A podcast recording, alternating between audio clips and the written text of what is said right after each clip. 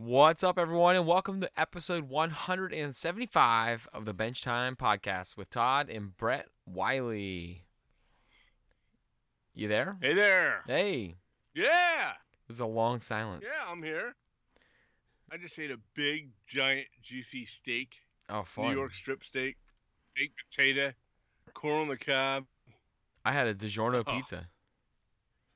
I feel like a fat bastard right now. I had a whole DiGiorno pizza. And I did you? Yeah. yeah, but you just you just got done running twenty-three miles this morning. And I've been up, yeah. Well, and I yeah. and I ate like shit all weekend because I didn't eat a lot. So. um. Wow. Yeah. But I was uh. So I've been humidity, up. Humidity humidity changed. Humidity's less. Yeah. yeah. Well, I was gonna say yeah, th- this podcast. This podcast I've been up since uh, five a.m. uh yesterday morning, and uh, I'm now recording at five fifty p.m. Sunday morning. Uh, all but maybe two hours of sleep in between. So, I'm running on. I'm running on uh, thirty-six hours straight up, pretty much, minus a little nap.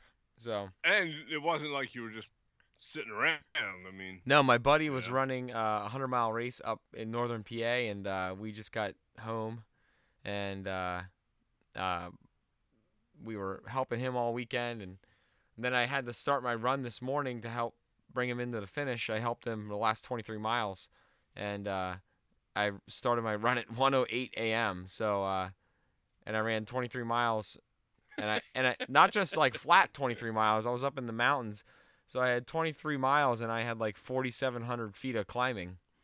Um, oh my goodness. It was great. It was great. It was a good time. Nice and tired now, so uh, I took a quick. I called my dad on the way home. I was like, dude, I need a quick nap. So I. Took a quick yeah. two-hour power nap. I was watching Alone on Netflix, that show. My phone's on. Um, that show on Netflix that's like, uh, it's like, yeah, people get put out in the woods, and they have to live on their own. It's like Survivor, but actually p- tough. You know what I mean? People got they don't get anything, and they got to live out in the woods. Oh wow! Yeah, I'm addicted to I the show. See that Alone. On there. Wow. Yeah, it's it's like a, I guess it was on a T V network because you can tell when they cut for commercials. Oh, I did see that. I did. see I'm that. obsessed with that show. Uh huh. But um, anywho, I that you recommended earlier this week on Netflix. Netflix. The, the you, Woodstock uh, Netflix. special. the Wood. Oh my God, Trainwreck. The Woodstock. The Wood uh, stock special. Yeah. That. Wow. Of nine, ninety-nine. That Woodstock. Is insane. That makes you. And you know, it was in three parts. If you got, if you people have to see this, is it, it? It's in three parts. If you have Netflix, if you don't, well then, you know, I don't know. What Where to have tell you been? But um, if it's in, yeah, if it's in three parts, then I I watched the first one, and I'm like, and, and it was it covered day one, and then day two, and then day three in that sequence according to the episodes, right? Yeah. So I had to watch it right now because. I have to see what happens on day two. Day one was crazy. It gets worse so every time. Day two, you watch. Oh, day two is just awful, and you're like, "There's no possible way that this could be topped. The the, the craziness of this concert could be topped." And but then you but you had to see, and you had to watch, you know, the third episode, and it got even worse. Brought. And you're like, "It did," and you were like, "Oh my gosh." This is the craziest thing. I don't want to give it away, but it keeps you going. You have to watch. I told my eighty-year-old parents to watch this, right? And, yeah. And and they they both sat and watched it. My mom doesn't. Your grandmother doesn't even watch movies. Um, your grandfather does. Your grandmother doesn't like to sit through movies. She likes her other shows. Yeah. Uh, and she watched it, and they loved it. They had to. They had to sit and watch, just like us, watch all three, and they only like that kind of music. Can you believe that? Your that, my pap was your my grandparents pap, sitting there watching Limp Bizkit. My pap was yeah. finally exposed to Limp Bizkit and Rage Against the Machine, I think. Corn and Corn. Oh my God, Pap and Grandma well, watched yeah, I mean... Corn. Well, I mean, it's in a documentary. It's in, the whole thing's a documentary. I know, you know? but so like they're that... only seeing. Small clips of what that, happened with, with the, without the spo- music part. Without you know? spoiling it, each episode when you start it, you're like, dude, that thir- the next the next day at this concert, it was a three day festival. You're like, the next day at this concert can't get any worse, and you're like, holy cow, how did they do? How did the organizers of the concert do even worse than the first day? And then the third day, you're like, I don't know how those people didn't go to jail. And then the third day, you're like, wait, they did even worse than the first and second day. Oh my god, it's terrible. It's like the so, it's like the anyhow, it's like so, the it's like the depths of hell opened up in, in, in Rome, New York. Yeah, yeah.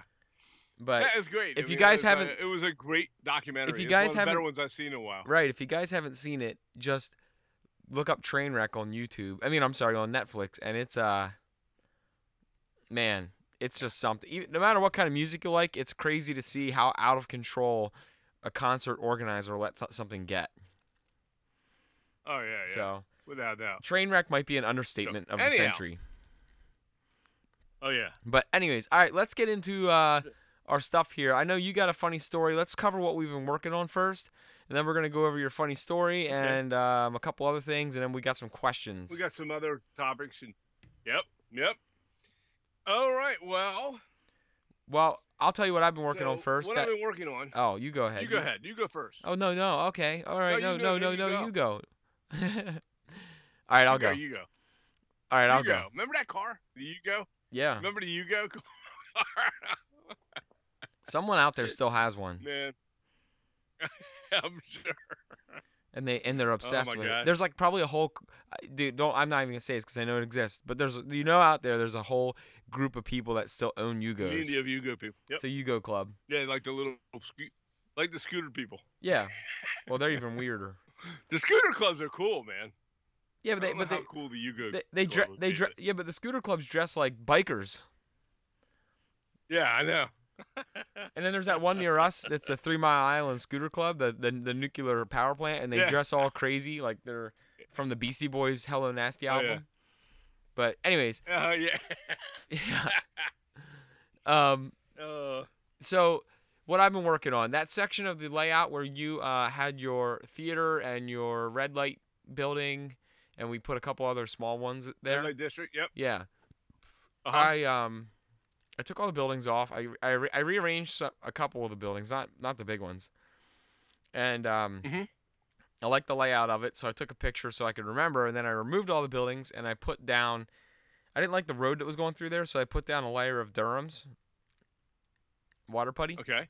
And uh, dried that yeah. up, painted it. Now it's actually now it's nice.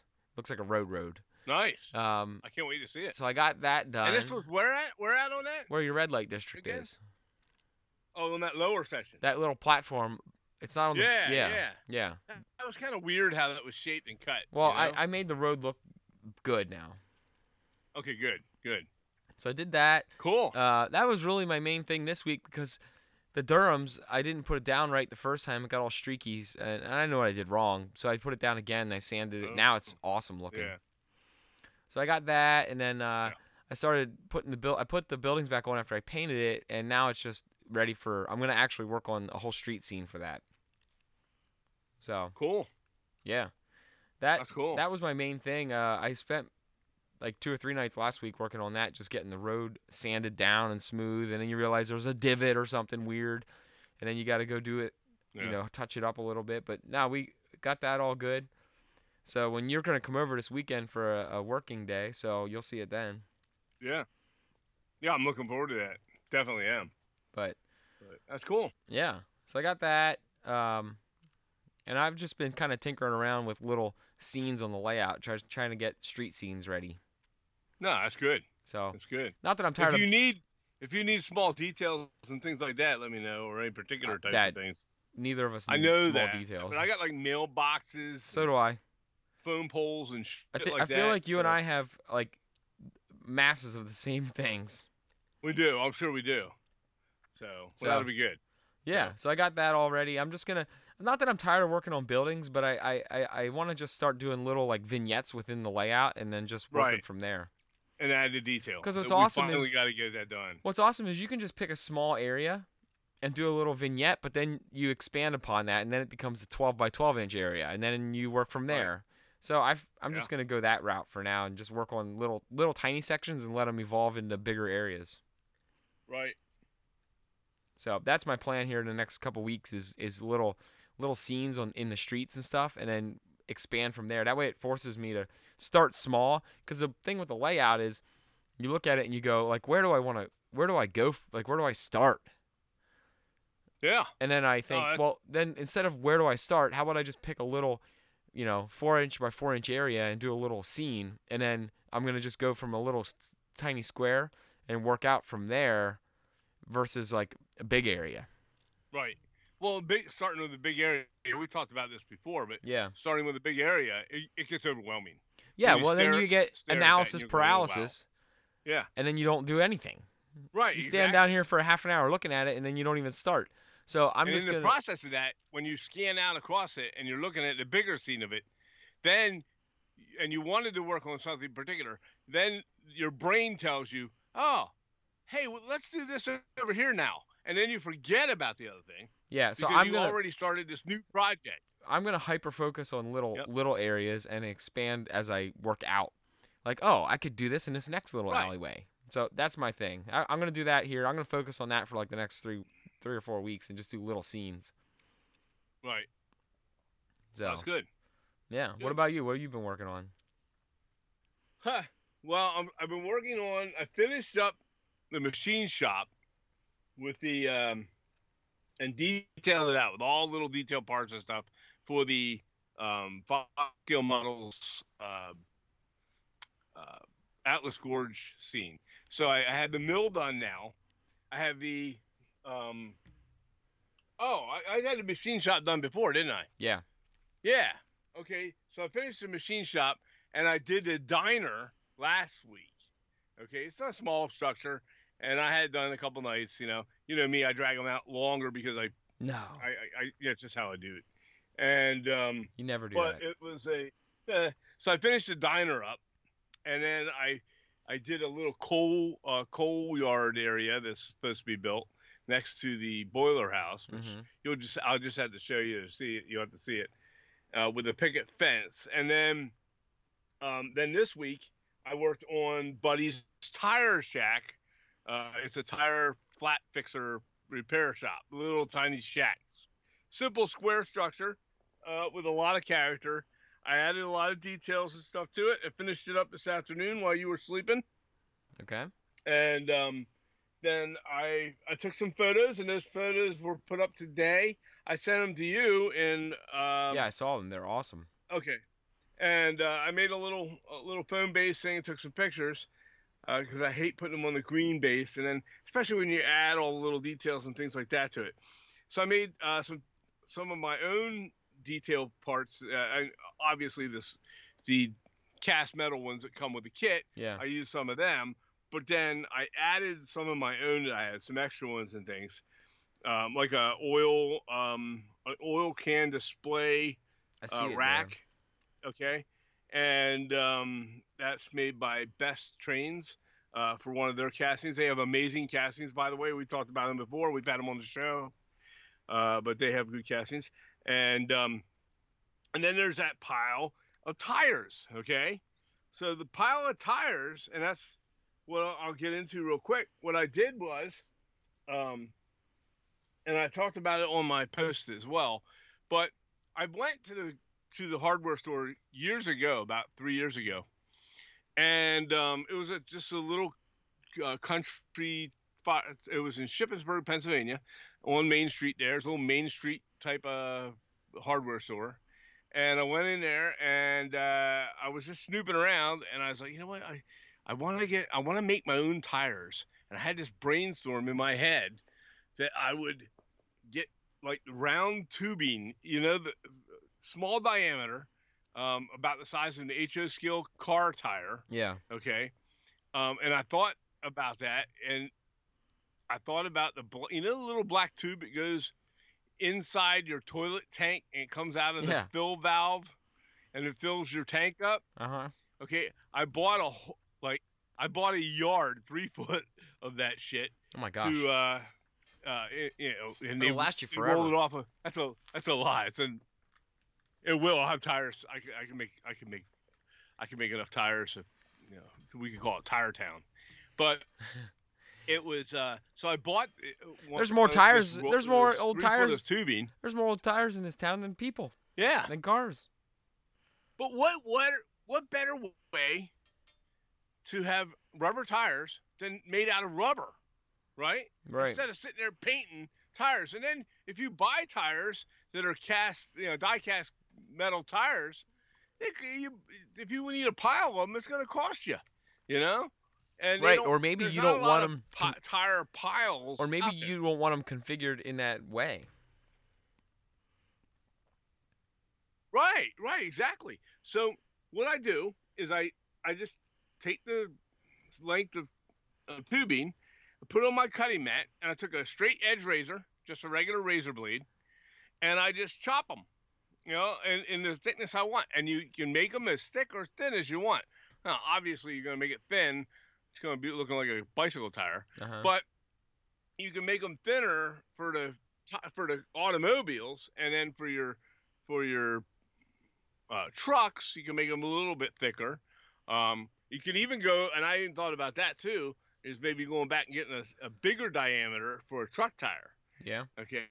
But I can just chop them up in uh, fairly thin, or about the same size. If you have a vehicle, look at the size of the tire, cut it about that thick, and then just kind of consistently the best you can. Yeah. If some are a little thinner than others, so what? You know, they made different tires from different companies. Okay, different thicknesses. Just like today, you have a you know you might have an eighteen inch thick tire, you might have a fourteen inch thick tire, whatever. Okay, but so you cut them, and then. When you, the cool thing is, then you just take white glue, and you kind of lay them on the lay them flat, and just kind of glue the edges together, just where the edges meet, you know. Yeah. And stack them up, and then you can put some. Once you get through the first row, you can add a couple, and you get through, you get them stacked up a little bit, then put lay a couple on the sides when you get up to the height you want, and, and you you arrange them by gluing them. Let the white glue dry after I don't know. Try not to get the white glue on the outside edge, the visible edge right. of the tire when the when the last rows and stuff. But then, yeah, and let them dry like, you know, four, maybe three, four, five hours, and, and then come back to it. And the cool thing is, you don't have to paint them. Don't paint them, because I made that mistake this week. Oh, no. I thought, oh, you know what? Let's take flat black paint from a spray can. We'll take them outside, and we'll spray them. It's flat black. Well, duh, Todd. Guess what? Damn tire is already freaking black. Yeah. Right? And so it's rubber. You spray it. And it's made of rubber, and it looks like rubber. So I went out and I sprayed it, and I'm like, ah, man. After it dried, it was all shiny and shit, right? So it's like so a facepalm moment. I, I took the, uh, well, yeah, white. And I was like, oh, man, it's all shiny, and this is awful. And I let it dry for a couple hours, you know? And then now I'm disappointed. So I thought I'd fix that. I'll fix that, right? And I, I don't know what I was thinking, but I thought, let's take it back outside with the doll coat. And I sprayed the doll coat on it. I thought, I'll take the shine out of it, right?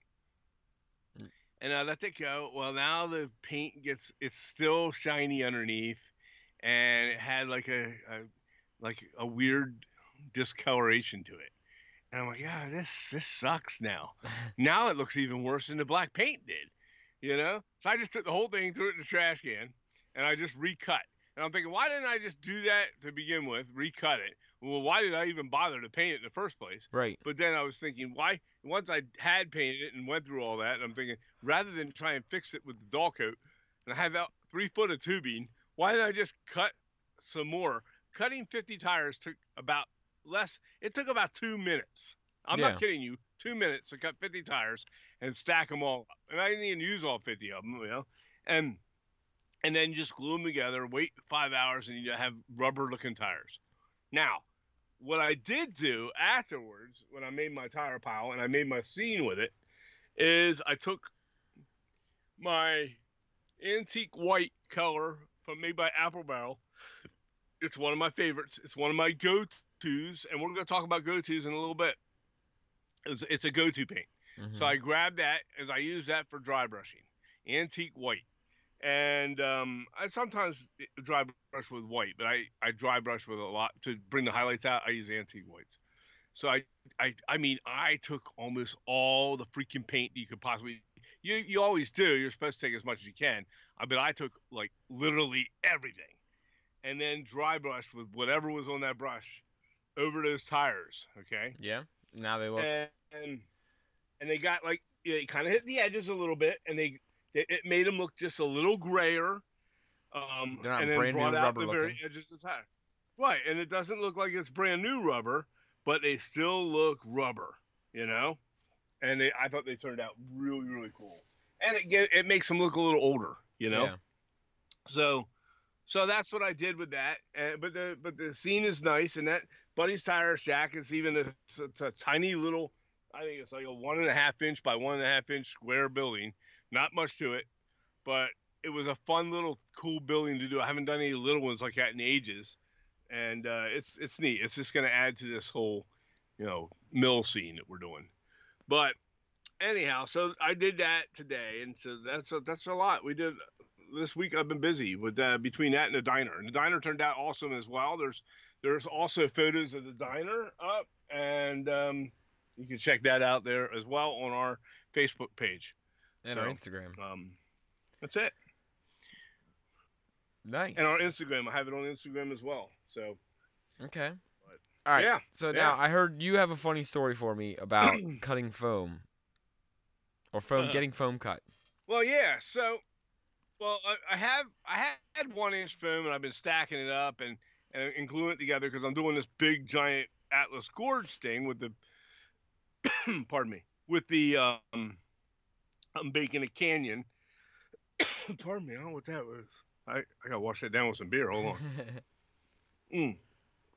So, um, I did the. Uh, um, I, I'm doing this Atlas Gorge, I, and I want to cut a canyon down through the middle, just like it is supposed to be done, right? Yeah. And but I need more foam to do this, so I needed twenty-one by twenty-nine inch. I'm sorry, twenty-four by twenty-nine inch. Um. Area is what we're doing it. So I want these sheets to be twenty-four by twenty-nine. Now, I do not have a truck. So when I go to buy foam board, uh, this uh, extruded foam insulation board um, at the you know, the pink or green stuff, mm-hmm. um, at Home Depot or Lowe's is where I go. But when I do that, I can't put a four by eight sheet of stuff in my car. Right. So they got to cut it on their on their big cutter back there where they cut paneling and stuff like that. So, which is fine. I've never had an issue with them uh, ever saying that they, you know, they didn't really want to do that or, or whatever. They'll cut yeah. it for you. So, um, as long as you're willing to buy the whole sheet, of course. Right. So yeah, I go to Home Depot to buy this foam, and I wanted one and a half. What's that? Those guys don't really care. I'm sorry, what? Those guys don't care. No, no, no, no. No. This is how much they don't care. That's where the story's going. Oh, boy. Uh, inch and a half. I went and got inch and a half inch uh, foam, an inch and a half foam. Okay, a little thicker. Um, because uh, I wanted you know, I, I wanted to use less foam boards and stack them up and glue them together. So um, they had no inch and a half foam board, but they had it advertised on their website that they did. But there was none in the rack. So I went and found somebody, and I found this older fella. Really nice, and he comes over and he goes, "Well, we should have it. We should have. We should have plenty of that." He said, "Follow me." He takes me out be outside behind the building at the Home Depot, and uh, where they had like you know forklifts go back to get the extra paneling and things like or things you know I guess foam board. Uh-huh. Um, and they had it back there on s- giant skids up against a building outside. Okay, and I'm like, "Oh wow," and he goes. He goes, yeah, yeah. He said, we got one half over here. It's buried underneath. It's buried under other other size fo- four by eight foam boards on their skids, you know, yeah. stacked on top of one another. It may have been up, I don't know, twenty-five foot high, right? And he goes, how many sheets that you need? And I said, one. Oh, no. I thought I said I feel so bad. It was like one hundred degrees last week, right? Yeah. When they were doing this, and he's like, "Oh, it's so, it's so hot." He goes, "Oh," he said, I said, "No, man." I said, I, "I don't want you to have to do that. I'll just go get the one inch foam. That's fine." He goes, "No, no, no." He said, "I'll get it." He said, "We'll get this down." He said, "That needs to get stocked up anyway, so we had to get it out." He said, "So we'll get." It was buried all the way behind some other stuff. Luckily, on the forklifts, it's so lightweight, you know. Yeah. So, but, um. So he went and got another guy to go get the forklift, another older gentleman, And the guy, that guy, he handed me off to that guy. That guy goes, "How many do you want?" And I went, "One." He just laughed. "Just one sheet." I said, "Yeah, but that's not the bad part. The bad part is once you get it out, we're gonna have to cut it." Oh no. I felt so bad. I felt really, really like I was a major pain in the ass at the store, right? Yeah. But they weren't busy doing anything else at the time, and he said that, you know. So they were really, really nice about it. My hat goes off to the uh, the Home Depot out on the Carlisle Pike in Mechanicsburg. Those those uh, gentlemen back there to help me out, they did a great job. So, but um, yeah, it was a funny story. I, it was one of those things you you're there and you you feel like an inch tall because you're almost you embarrassed. Needed... I'm not a contractor. You know, I'm not. I'm not. I'm not. putting this in my, you know, in my attic or in the walls or anything, doing a big giant house project. I'm buying one freaking sheet, right? Yeah. But anyhow, they, ho- they helped me out. So that's my phone story. But don't think that they can't cut it for you. So if you don't have room in your car to a four by eight sheet or a pickup truck like myself, I have just a, a, a sedan car, and um, they, they won't cut it down into two by four sections, and you'll get four two by four sections. Uh, two foot by four foot sections, by the way. And, um, you know, they'll cut it down. It fits into the car real easy that way. Uh, and it makes it a lot easier to manage through the store for that matter as well. So, um, yeah, don't think they won't cut it. They had the machine to do it, and it doesn't make a mess.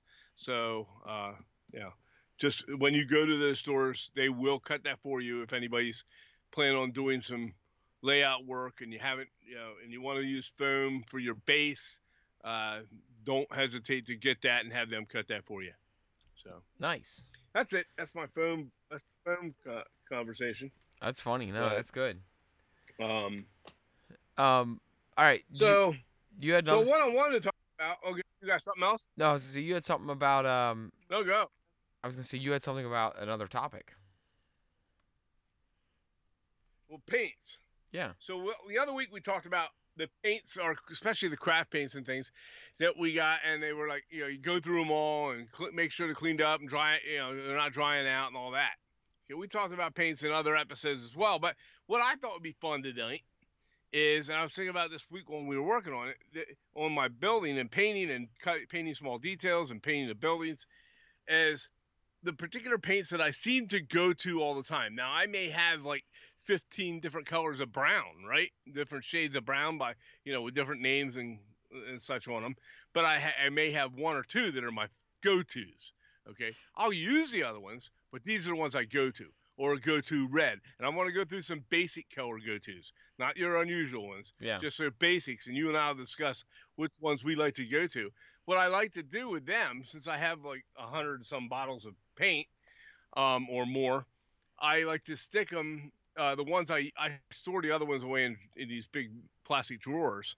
Uh, but the, uh, the my go-tos I have on a little shelf right near my bench. Or it may be like eight or nine, maybe ten different bottles yeah. that I go to, and they just always stay out, you know, because I know I'm going to dig for them anyways. We all have those. So, but uh, yeah, exactly. So I thought we'd go over to the particular color that we like to go to for in a go-to situation. Now, okay. Like I said, color variants based on what you need, of course, but I mean, obviously if you're using uh, yellow paint, you're not going to just use the same yellow paint on every freaking time you use yellow paint, right? Right. You're going to try and vary it up, but for, there's one that you will use more than others. Right.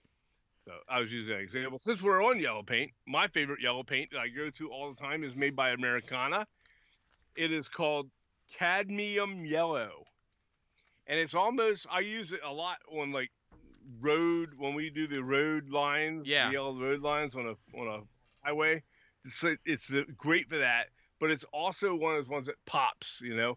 It's uh-huh. a yellow that pops without looking almost fluorescent or, it's not bright know, yellow. It, it's good, you know? It's, it's it's bright yellow. No, but I mean, it's not but, like um, a canary. It, it's a pop.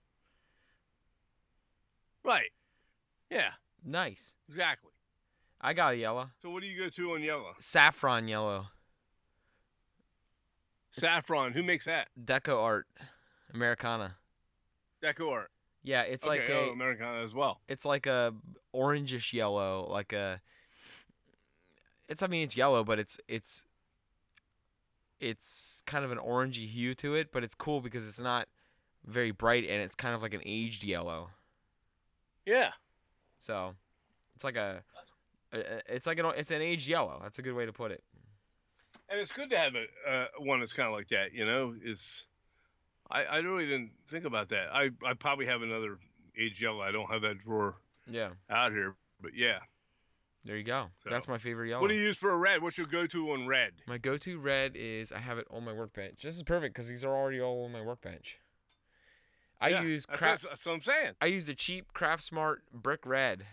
From that's like my red because it's. Oh, I love Brick Red. I love Brick Red is the way to go. Yeah.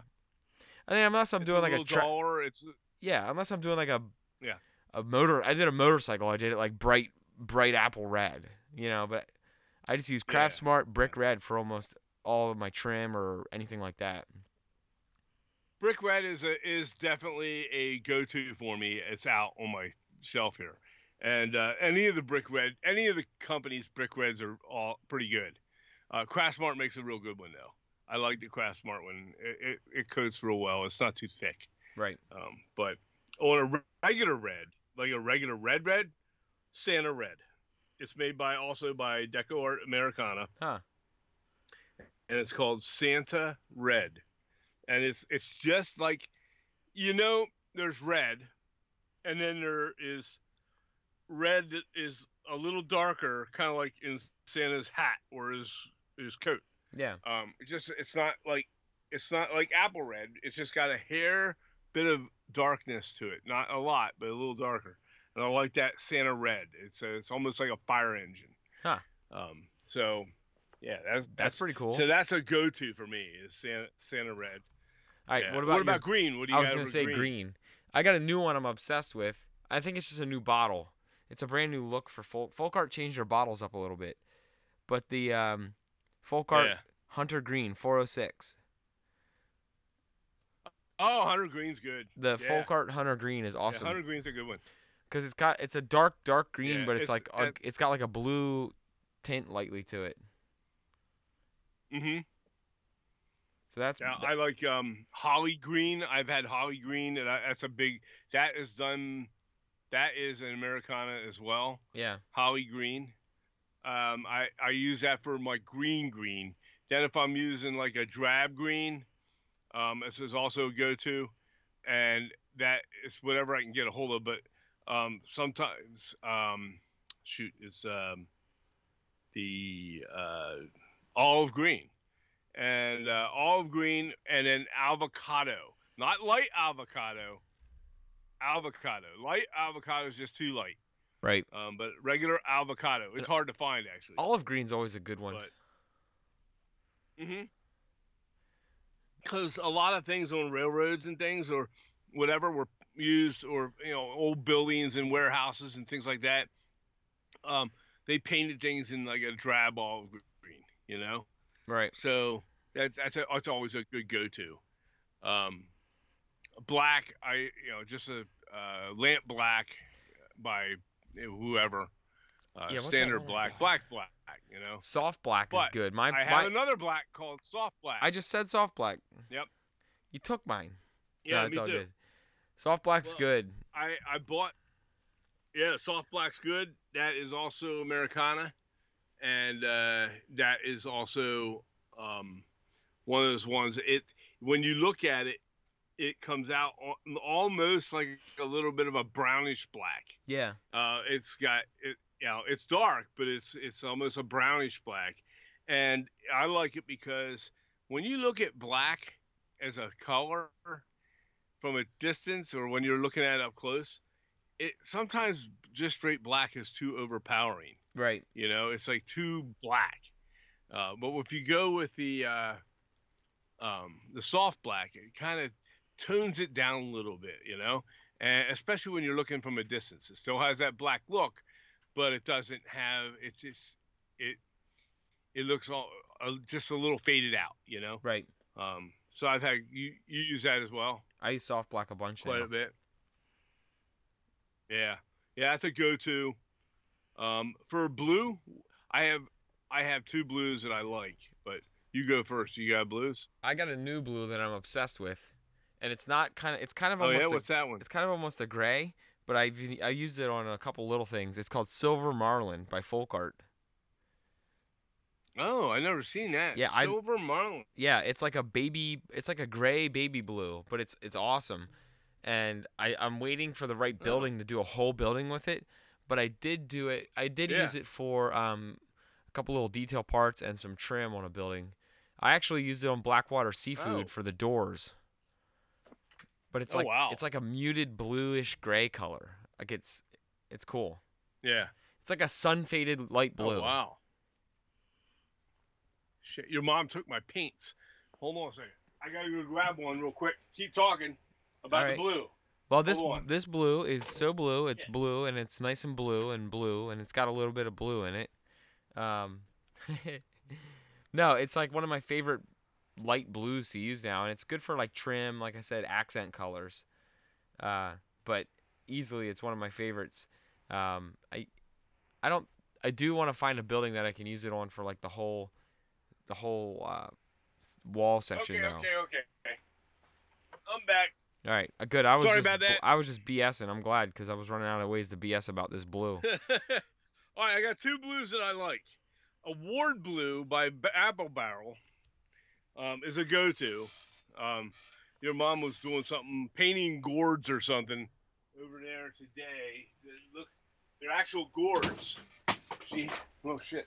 She had me drill them out on the bottom so she could put a toothpick in the bottom. They're like shaped like eggs, but they're actual gourds. And uh, we went to this gourd place the other week, and she got these little round egg-shaped gourds, and she's painting them, and then she's going to put them in a basket, and they're supposed to look like eggs, and she's painting them all different co- bright colors and things. So um, anyhow, I, I drilled little tiny holes in them, enough to put the tip of the toothpick in so she could hold the gourd up and paint it. Yeah. And... Um, But anyhow, so she has all my bright colors over there. But the uh, blue that I like to use is Award Blue by Apple Barrel, and then Ceram Coat by Delta Creative. Uh, they have what this is a favorite of mine, by the way, Denim Blue, and I love this one, especially when I'm painting figures yeah. and I gotta paint jeans on them. It looks like denim. Like real jeans. Yeah. I mean, if you use some of the other blues, it's like, you ever see people paint paint them and they have blue and they're like these bright blue jeans? It's like that kid that wore the, it's like a the cobalt weird blue. jeans, the cheapo jeans at school when you picked on them. Oh, yeah. yeah. Like, too blue. It's like they, yeah. And uh, this is nice. It's like a softer blue and it looks like denim. And um, I love it, uh, especially like on old farmer's pants or things like that. But I've used it in some other things too that I want to dull down the blue. Um, it is a great, it is a great blue color. Sorry, huh. That's good. But so we did blue, right? We did blue. But yeah, that's a good one. Other ones that I have, um, so we did the basics on that, and the other ones like plum and purples and shit like that. I don't have; they just stay in a box. If I ever need the reason to maybe paint some kind of fruit or something like that, I cannot imagine anything else you would need that crap for, but um, flowers or whatever, maybe, I don't know. But uh, outside of that and structure building and detail work uh, for our modeling, I don't see a lot of calls for any of that. So don't go to the store and buy that extra crap unless you unless you absolutely have to have it. You buy what you need on that. Sense, right. You know. All right, but, let's do white. Um, some of the other goats. I have three go whites. Okay, go ahead. You go ahead. Well, you were gonna rattle off something here. White. No, no, no. White's oh. good. We'll go to white. My favorite white is uh, Apple Barrel Snowflake.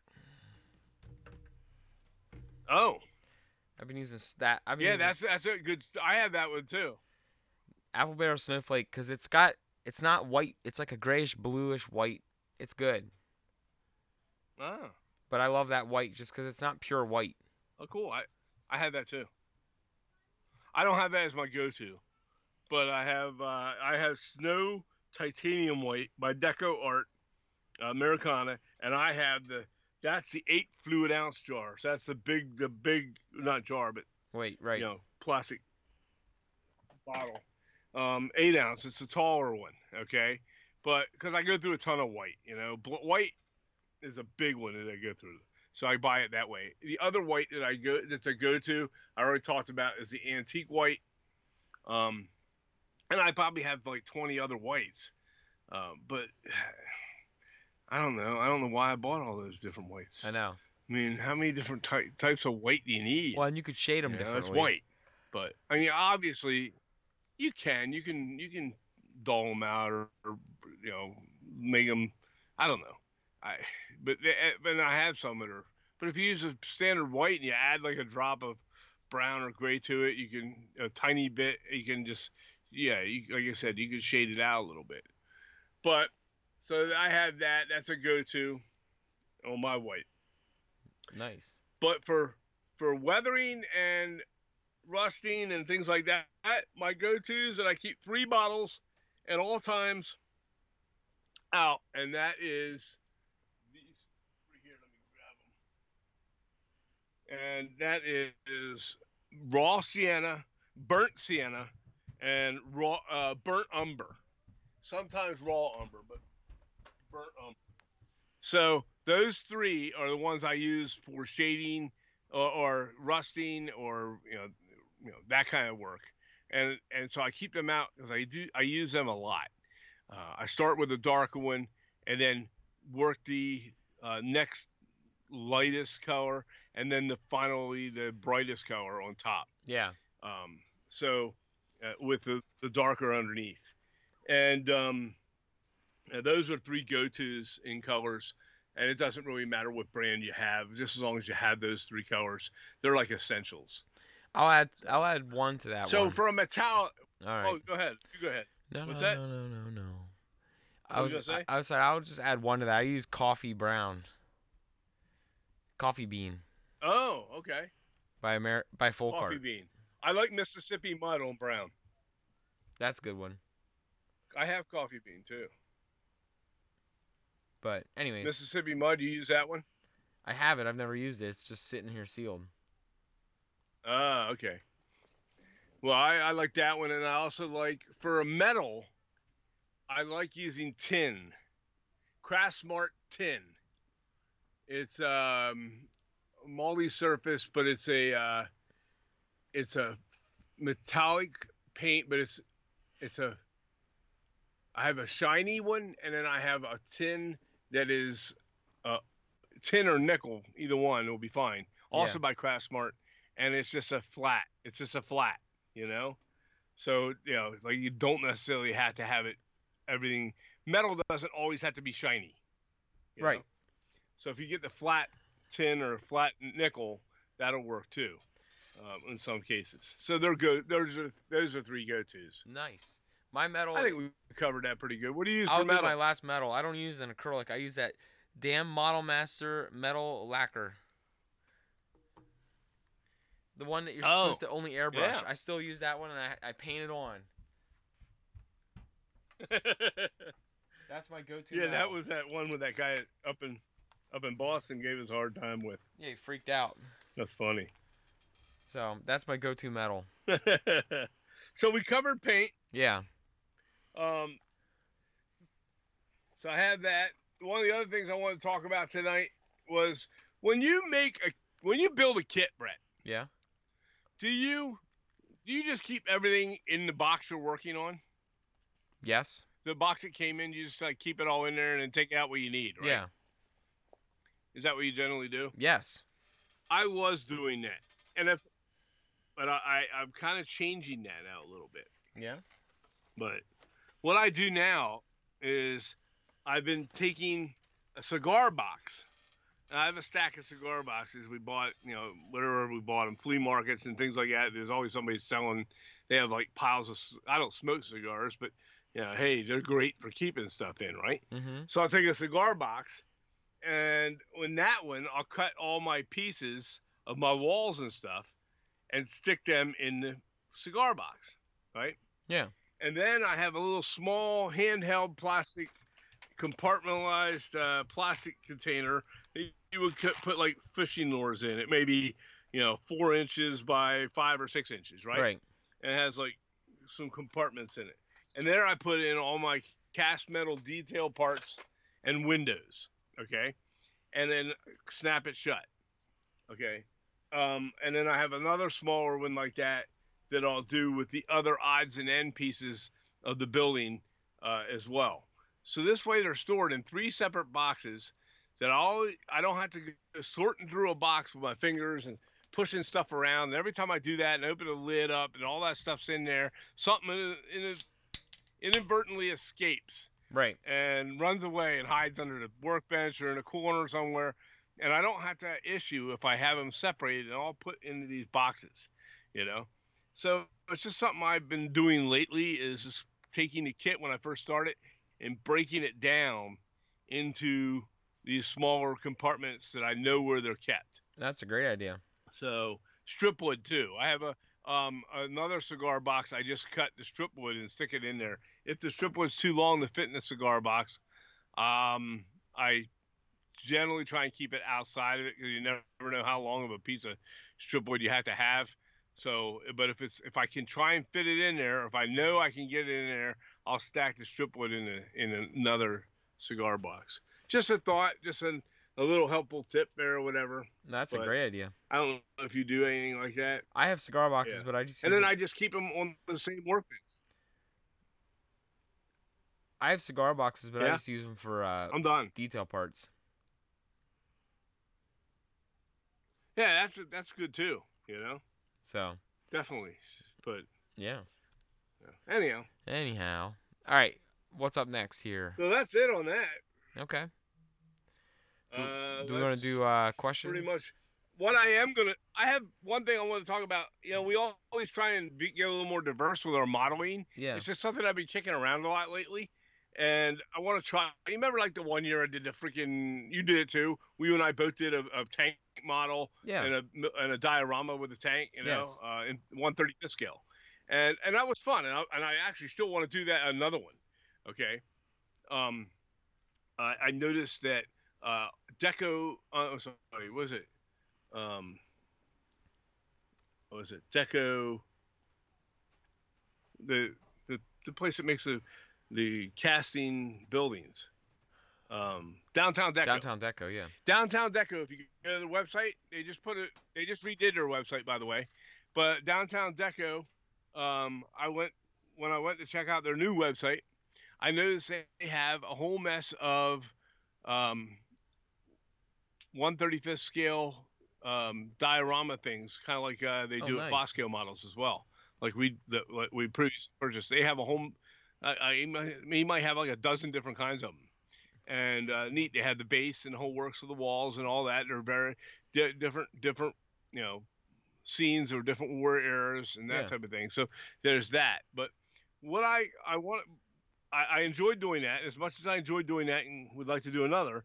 I'm debating a new little side art thing. And uh, it's also modeling. But did you ever get on, like, Instagram and see uh, Walls from the Past? Yes. Check out Walls from the Past on Instagram. And he makes wall art in, like, a frame. And it's just one side of a wall completely well detailed in in larger scale, a little bit larger scale. Right. Um, completely detailed, like a piece of three D art or visual art sitting that just pops out of the frame, like, you know? Uh-huh. But it's just one wall. You're not having to deal with four different walls, assembly, windows, all. Yeah, you have windows and stuff on the front, but you're not assembling a building. Right. You're just doing the front side of that building or the front side of a scene. He has one of a toilet and I mean, in like a men's bathroom on, on one, and there's all kinds of. That's another guy on there. What's that? Josh. Let me find out what his name is too. And I want to try this because I think it'd be a lot of fun. Uh, that guy's name, his site is Josh Back Five. Okay, if you go to Josh Back Five and see his work um, on there, it's all. It's all, all small detail. His is small. Some of it's H O scale, I think. Yeah. But it's all displayable art and um, just beautiful stuff. And it's something I want to try. You know, maybe make something I could make it as a gift and give it to relatives or something like that. Like, you know, that'd be kind of neat art. A shelf piece. Um, uh, as a shelf piece or something like that. Yeah. And I want to try and do that. And, uh, you know, obviously I'm not going to stop what I do now, but it'll be a side, a side hobby type right. of thing, or a side part of the modeling art that I want to get into. Just a thought. And, uh, so, and if there's anybody out there has ideas or of things that they like to do that would be like that, and we're going to talk about that. It's one of our questions here tonight. And that's what, uh, we asked earlier in the week. Um, uh, if there's other things you'd like to model, and I want to hear what you had to say. So we're going to hit those questions here in a little, in a couple minutes, actually. Yeah. Uh, well, let's just, is that where you're heading now? Yeah. Let's roll into them now. One of those is in one of those. I made a mistake and put it into Wiley scale modeling. Yeah, I'll do I think that one that's first. That question. So why don't we hit that one? Aside first? From model structure or model railroading, what other modeling genre, if any, do you enjoy or want to try? Um, Scott says he wanted to always build a dollhouse with running water and lights, but his daughters weren't interested. That would be an awesome project. That would be cool. Yeah. To do a dollhouse. Your mom tried a dollhouse years ago when you were a baby. Yeah. And, um... and then she got out of it, but it, yeah, doll a dollhouse would be a lot of fun. I think it's a it's miniature. Yeah, you know, that'd be sweet. So, it doesn't have to be a play dollhouse, right? It just has to be, you know, you're you're trying to detail it out. The girls would love that. Oh yeah. Um, Ron says the yeah. occasional military aircraft. Mm. That'd be fun, like a plane or something. Yeah, that would be cool. I have some ideas on that as well, obviously, but I have some ideas on uh, particular, a couple particular aircraft. Yeah. I, I, I had to just find one. So I am actually looking for a C one thirty out there, and um, I'm hoping that I can find a decent one. Uh, the only ones I've seen are real tiny and small and are crappy, uh, but I'd like to find this. If anybody knows of a good C one thirty model out there to buy, to build, that it can be well done, um, not a little cheap snap together thing, but uh, let me know if you've anybody's done one. That'd be awesome. So, um, all right, yeah. Ron says when he was younger, he enjoyed model rockets, and he'd like to get back into building military models. Model rockets would be fun, but that's a I never did that. Yeah, that'd be interesting, but the, yeah, I don't know anything about shooting them off or anything like that. That'd be interesting. If you put a lot of work into it, made it look real nice, would you even want to shoot it off? Well, you can recover. I'd be them. afraid to shoot it off. You never either never see it again, or yeah, what if you, you never? What if you lose it somehow? Well, then I guess you just lose it. That's part of the game, I guess. I don't know. I don't know. I don't know enough yeah. about that. Mm-mm. Oh, that'd be cool though. Huh. See, I feel like I'd get carried away with that. Like, oh, how much higher can I make it go? How much higher can I make it go? I'd get myself in trouble. Yeah. Uh, well, if if anybody's got details on that, put it in there. That guy is doing it. Who was that? Oh, that was Ron. Who was that? Ron Piskel. Made that comment? Ron, okay. Oh, Ron, okay, gotcha. Hey, Ron, if you got details, tell us how. Uh, throw on a on our website there. Uh, kind of.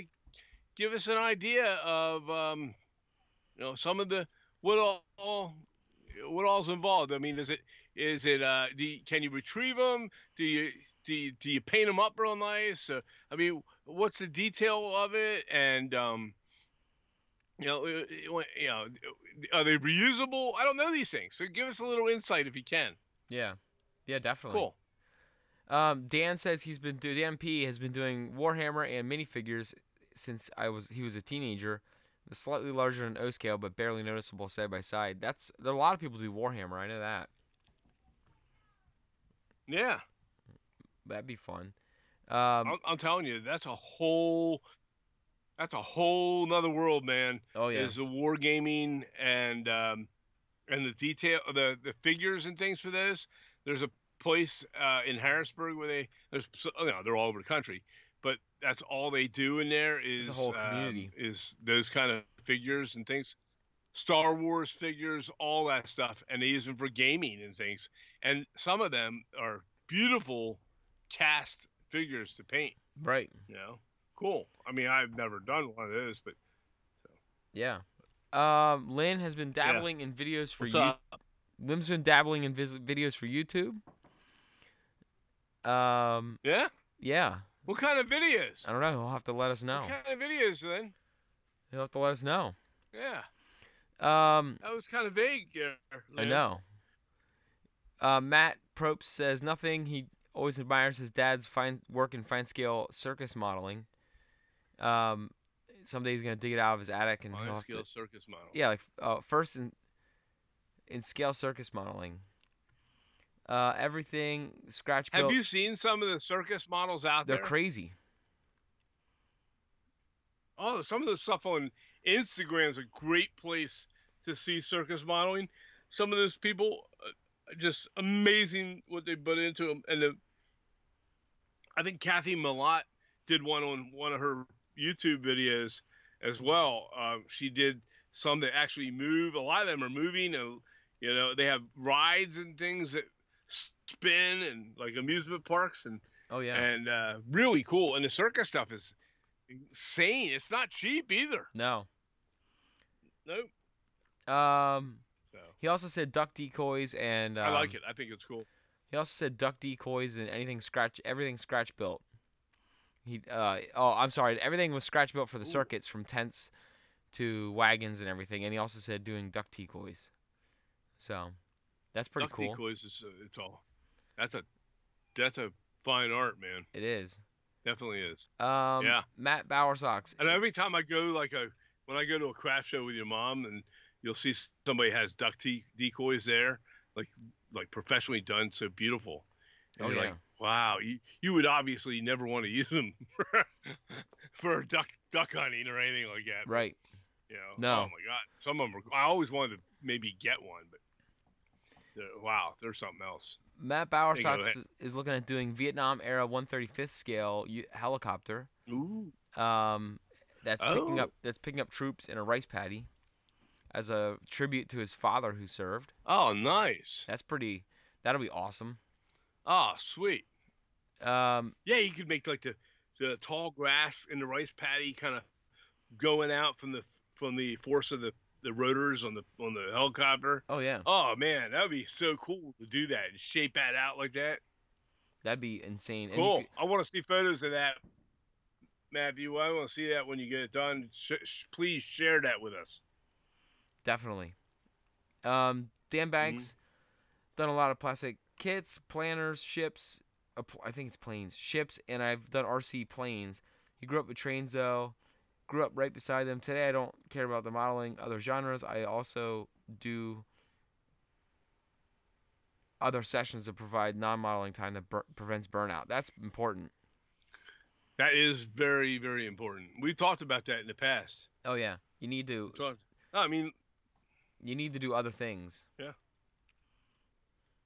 Yeah, your running helps with that. You yeah. know? Yeah, definitely. Um, you know, you have to have other hobbies...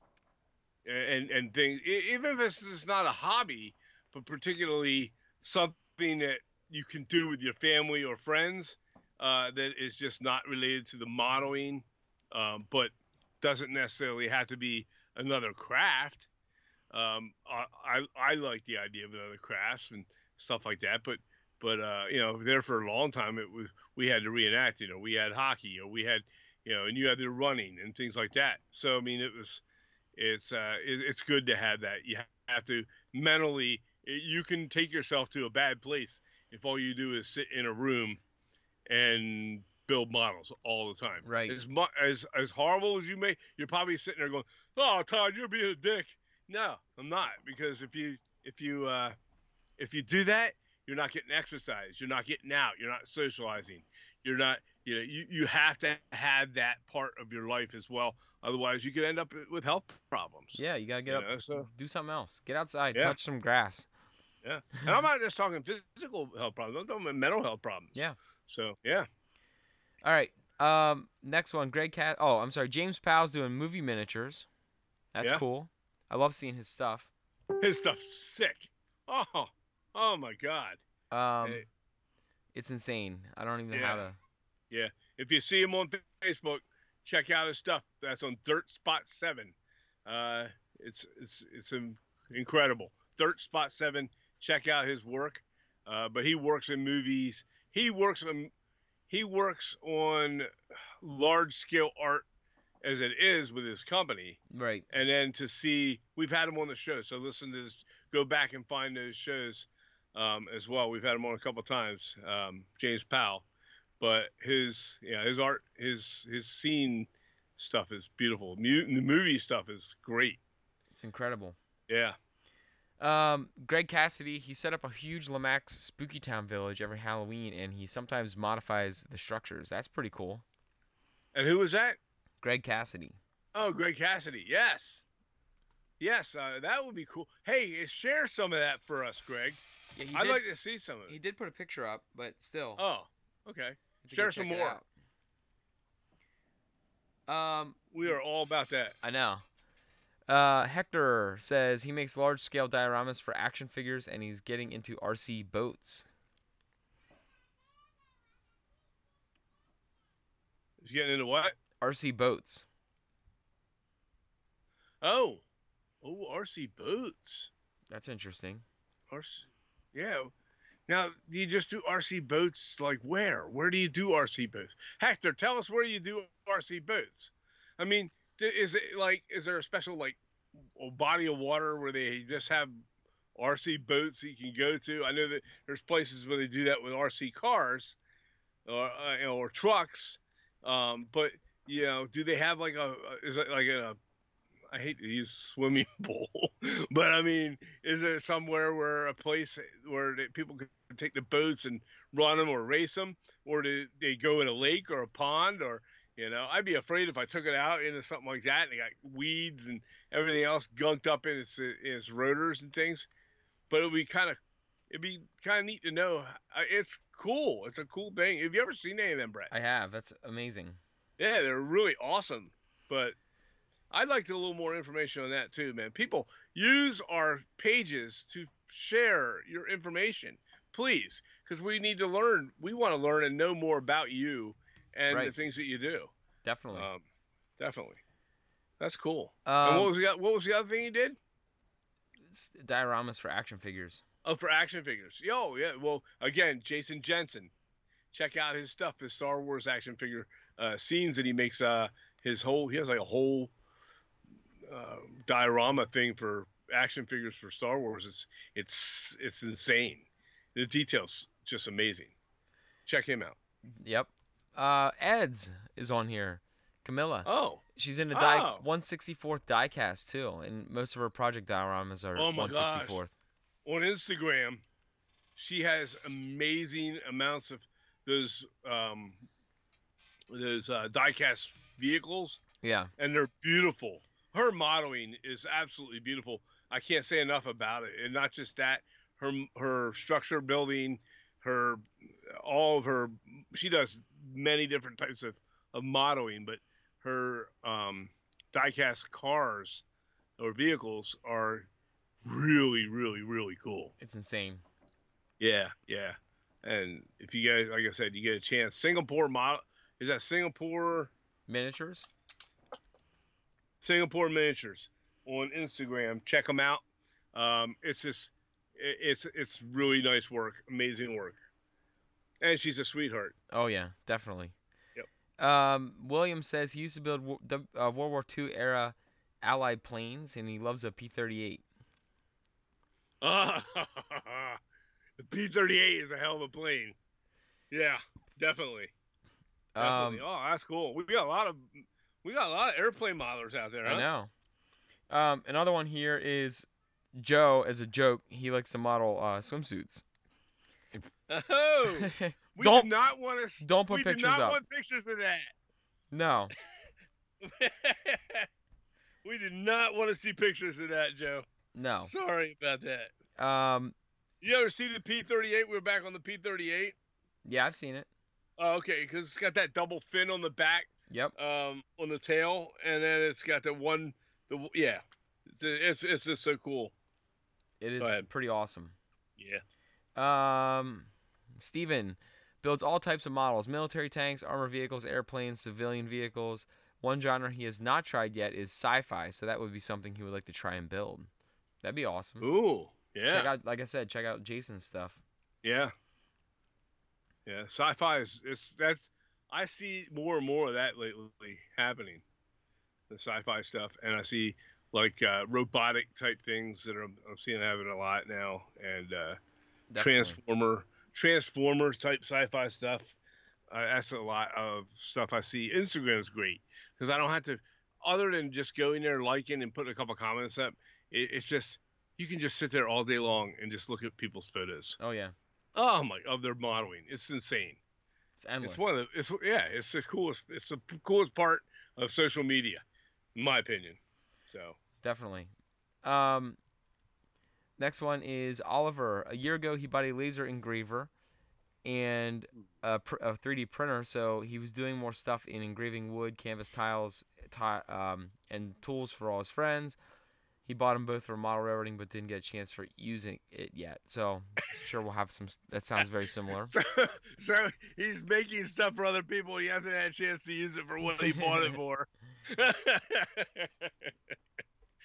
Isn't that how? Wouldn't that be? Uh, that's just how it is, man. Yeah.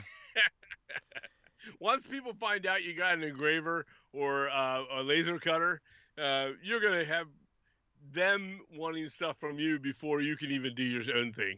I'm sure you get uh, you'll get bugged about that all the time. Oh, for sure. You know. Um, Jay Wiley. No relation, I don't think. Okay. Uh, radio control model aircraft. The P forty E oh. Warhawk military fighter kit he built and covered this past winter. And he has sixteen wow. other various builds and sizes of of radio-controlled model aircraft. Oh, nice. That's pretty wild. Yeah. Um, and then the last one here is Tom. He says military, tanks, and et cetera. That seems like it's a very popular one. Right. So. Military tanks. I mean, and and it's not just tanks. It's armored vehicles and everything else. And, and of course, the, the figures for it and everything. It, it's, it's so fun to build them. And there's so much variation you can do with them. Uh, so cool. Yeah. Yeah. All right, let's go to some questions not from there. Let's go to the ones from the group now. Okay. Um, Mark, these are different related. Mark says, what has been your biggest struggle with the hobby in recent months, and how did you overcome the work? I don't know. I didn't really have a struggle. In in recent months was struggle with the hobby. Not sure. Boy. I don't know what you mean by I. I mean, don't get me wrong. You, you you build things and you see them, not as once you're building them, you you see them and they're not coming out like you like you thought. Yeah, I've had that. You know, um, that's a then you struggle with building the model because you're like, ah, it's not really turning out or looking like I wanted to. I've had that happen. I had that happen as well with when I was doing the red light district. Mm-hmm. Don't get me wrong. What I did with the red light district was neat, but after I did it, I was like, I had all these other plans for it, and then we took it down there, and it didn't kind of work out the way I wanted. We kind of ended up breaking it apart and putting it on in different parts of the city. Yeah, you know, which is fine, you know. But I had, yeah, I had the church and and all that. Um, you know, I was gonna sit. The church is almost too big to sit next to to the uh, to the porno district. Red light area, but um, because because of the way it's shaped, right? But I wanted a city church. Then I we took it down, and I'm like, ah, this will look better up here, and you know, so yeah, it's it's a struggle because it's not exactly what you wanted it to be when you were doing it. Yes, the buildings came out good, but then it got old after a while. It's like, eh, how much seedier can I make it? You know, right? Uh, I don't want to. I don't want to make. I don't want to make everything too seedy. So what I did with the three structures, that's enough, I think. You mm-hmm. know, and uh, but but I struggled with that a little bit. It was an idea I had. I still I should have done. I should have just broke down and bought the one that, that Foscale model sells, the Red Light District. Yeah. And done it as that was like, the inspiration to begin with. But you know, I did have fun designing and making my own. But you know, like I said, it was a struggle because you're like, ah, it's not really looking like I wanted to. Then it came out really good, but then I ended up breaking it apart because it it just didn't fit right with the theme. Uh, so it looks better now the way it is. Right. But uh, anyhow, that was my struggle. But outside of that, I, I don't understand the question entirely. But yeah. Um, Matt's Miniatures, Matt's Miniature World. I'm sorry. Uh, who motivated or motivates you in your modeling? Follow up on how do they, did they change you to grow your skill sets? We've covered this in monstrous detail over the last one hundred seventy-four other yeah. episodes. Um, but like, yeah, a, a lot of you guys posting pictures yeah. and that Instagram, yeah, Facebook, our, our listeners. Uh, and then, you know, the yep. typicals, we don't need to run through the whole list, but the typicals, you know, Dave Frary, George right. Celios, all those guys. They're a huge right. inspiration, but even you guys pumping out crazy, awesome yeah. stuff. Absolutely. Um, I agree. I won't. Nothing needs added to that. Yeah. Um, Ed Horst, choice of adult beverage or any beverage during recording building, and then any change of any change with glue used. Any change with use of glue and why? Uh, so my first uh, one is uh, right now I'm just drinking a sparkling water, a bubbly. I am drinking a uh, Dogfish Head sixty minute I P A. Um, but lately I've been, if I drink any adult beverage lately, I've been kind of low carbing it due to my doctor telling me to low carb it. And um, I have uh, been using Uh, the, the, you know, low carb beers. Yeah. You know, Michelob, Michelob Ultra, or Miller Lite, that kind of thing. Yeah. Yeah. So. Nice. Uh, and then no change in glue use here. As far as regular drinks. Yeah. No. Water. I drink a lot of water. I, I, I drink the beer more so when we do the podcast. Yeah. I drink the I drink a lot of water at my bench because you know, I just want to hydrate as much as I can. Yeah. Go ahead. Uh, and, and I don't have any change in glue use. He asked if there was glue, a change in the glue. glue. Yeah. Um, not really. I threw I threw away the school glue. Oh, good. Um, I threw that away a couple weeks ago because uh, it really sucks. The Elmer school glue. Yeah. I use just plain old white glue or wood glue, and then I have my um uh you know insecure. Uh, glue that um what is, who makes that, the C A glue, yeah, you know, yeah. The various nothing really C- nothing's really all, changed. They all put glue. Their own label on it. Yeah, right, exactly. Um yeah, Bob, those those things are made by Bob Smith Industries. Anyhow, all right, uh go ahead. W S D Model Works, favorite color to paint a building. I think well, white, we kind of covered whites oh, and grays. Covered favorite paints. Whites and grays. Yeah. Whites and grays turn out. They look awesome. And I all mean, the details just pop you on. You can them. do blue, but it's got to be the right blue. And you know, reds like a barn red, or you know, that's that's always okay. Um, as long as you don't make it like super bright, you got to fade it out with some, you know, sand some of it off, or you know, fade it out by dry brushing a little bit or something. Yeah. But, uh, or stains. Stain ones look cool too. Like wood stain ones. Um, you know, they're actual natural wood and they're stained. You ever see some of them? Oh, yeah. I've done a couple. Or a mix of the both. You get the paint and the stain showing. Yeah. You know, some sections that are painted and some sections that aren't. Uh, and they're done with like a natural wood color that were stained. So, yeah, those are cool. Um, yeah, I just yeah, I mean, whites and whites, whites and grays. Grays look good. Yeah, definitely. Yeah, I'm the same way. No disagreement there. Um, what was one talent you discovered you had that you didn't know you had when you started building? Mm. Sharpening toothpicks and you re using toothpicks till there's nothing I think left of them. Mainly, the whole overall thing is a talent I didn't know I had. Yeah. You know, I didn't know that I could build a structure and then make it look, you know, what I consider look good, you know?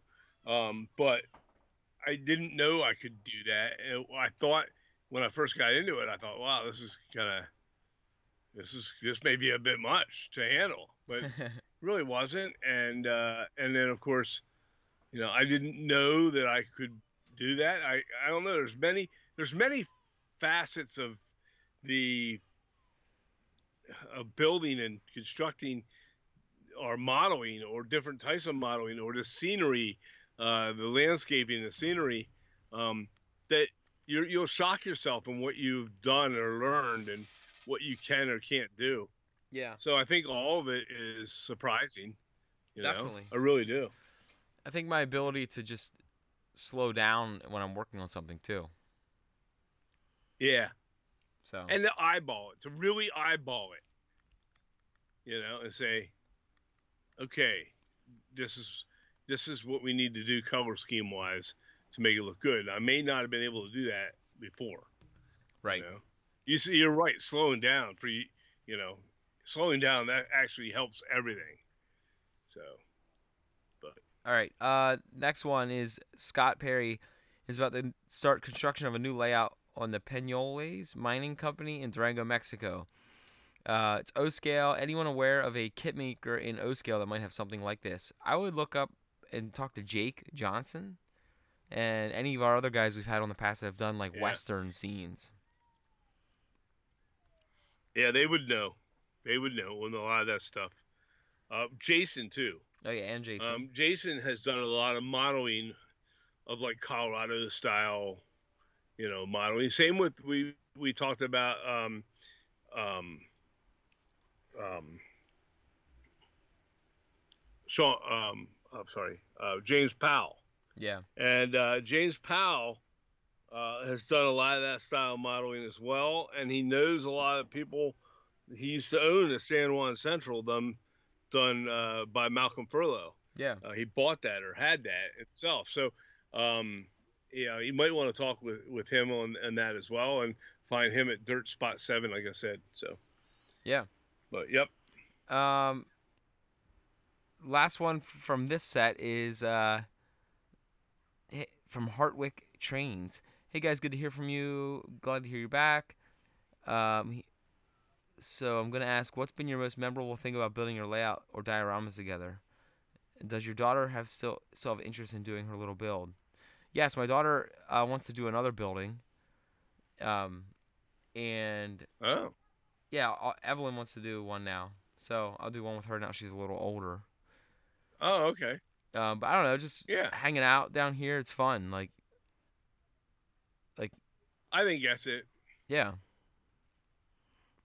The time that I have doing that, you know, the time I can get in here and just and do the work and then bring it down there with you, and then you and I can work together. For us, it's about I think it's about just being together, building and, and making something really cool together, and then, you know, working, looking at it and making it, you know, visualizing it and making it happen. Mm-hmm. Um, for us, I think that's that's the that's the draw. We're just hanging out, playing the music down there while we work and laughing and yucking up. Cause it gets pretty funny. Sometimes we do a lot of bullshitting down there, and it gets pretty, pretty laughable. It does. But, uh, but we, you know, it's all good. It's all fun. But, um, yeah. And then to look at your work together. And, and the, the cool thing is I can look at Brett's work, or he can look at my work, and we'll say, hey, you know what? This would be a good idea. That would be a good idea. It's a big help, you know? So, uh, I don't know. I think it's just, yeah, these are these are parts of the hobby we you know that you love, and and uh, there's not one particular part about it because you do it that you, that that isn't fun. Yeah. Right. So. I agree. All right, uh, let's jump yeah. into the sports question of the week. Did you do two sports questions? Yeah, this is sports I have a, question I have number two. two? Sport, I do have two sports. Why can't I find the first yes, one? Yes, I have sports question number one. I don't know. Sports question one oh one was about how do you find time if you are a sports fan? I just watch T V. I'll answer that one quick. I just watch T V while I'm working down here. There you go. Okay. That's my quick answer. I don't have any other. That's how I just put the football well, game well, on down here. Well, read the question. Did you find the question? No, I can't find it. Did, what the hell's wrong with you? you I, I, it. I just scrolled down through. I can't find it. I'll find it because I put it up there. Oh, here it is. So I found it. I found Sports it. Question oh, my two. Gosh. Holy cow. Okay. I found it. Yep. Woo. All yeah, right. There's a lot of, a lot of answers here. If you're a modeler who enjoys all sports, right. which ones and how do you make time to fit them around your modeling schedule? Well, I already gave you mine. It's hockey and football, and I watch it while I'm working down here. Um, what about you, real quick, before I go into these questions? Yeah. The answers, I mean.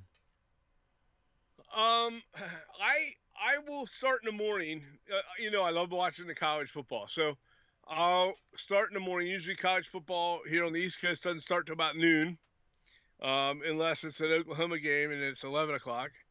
But um, it's eleven there, so it'd be noon here. Right.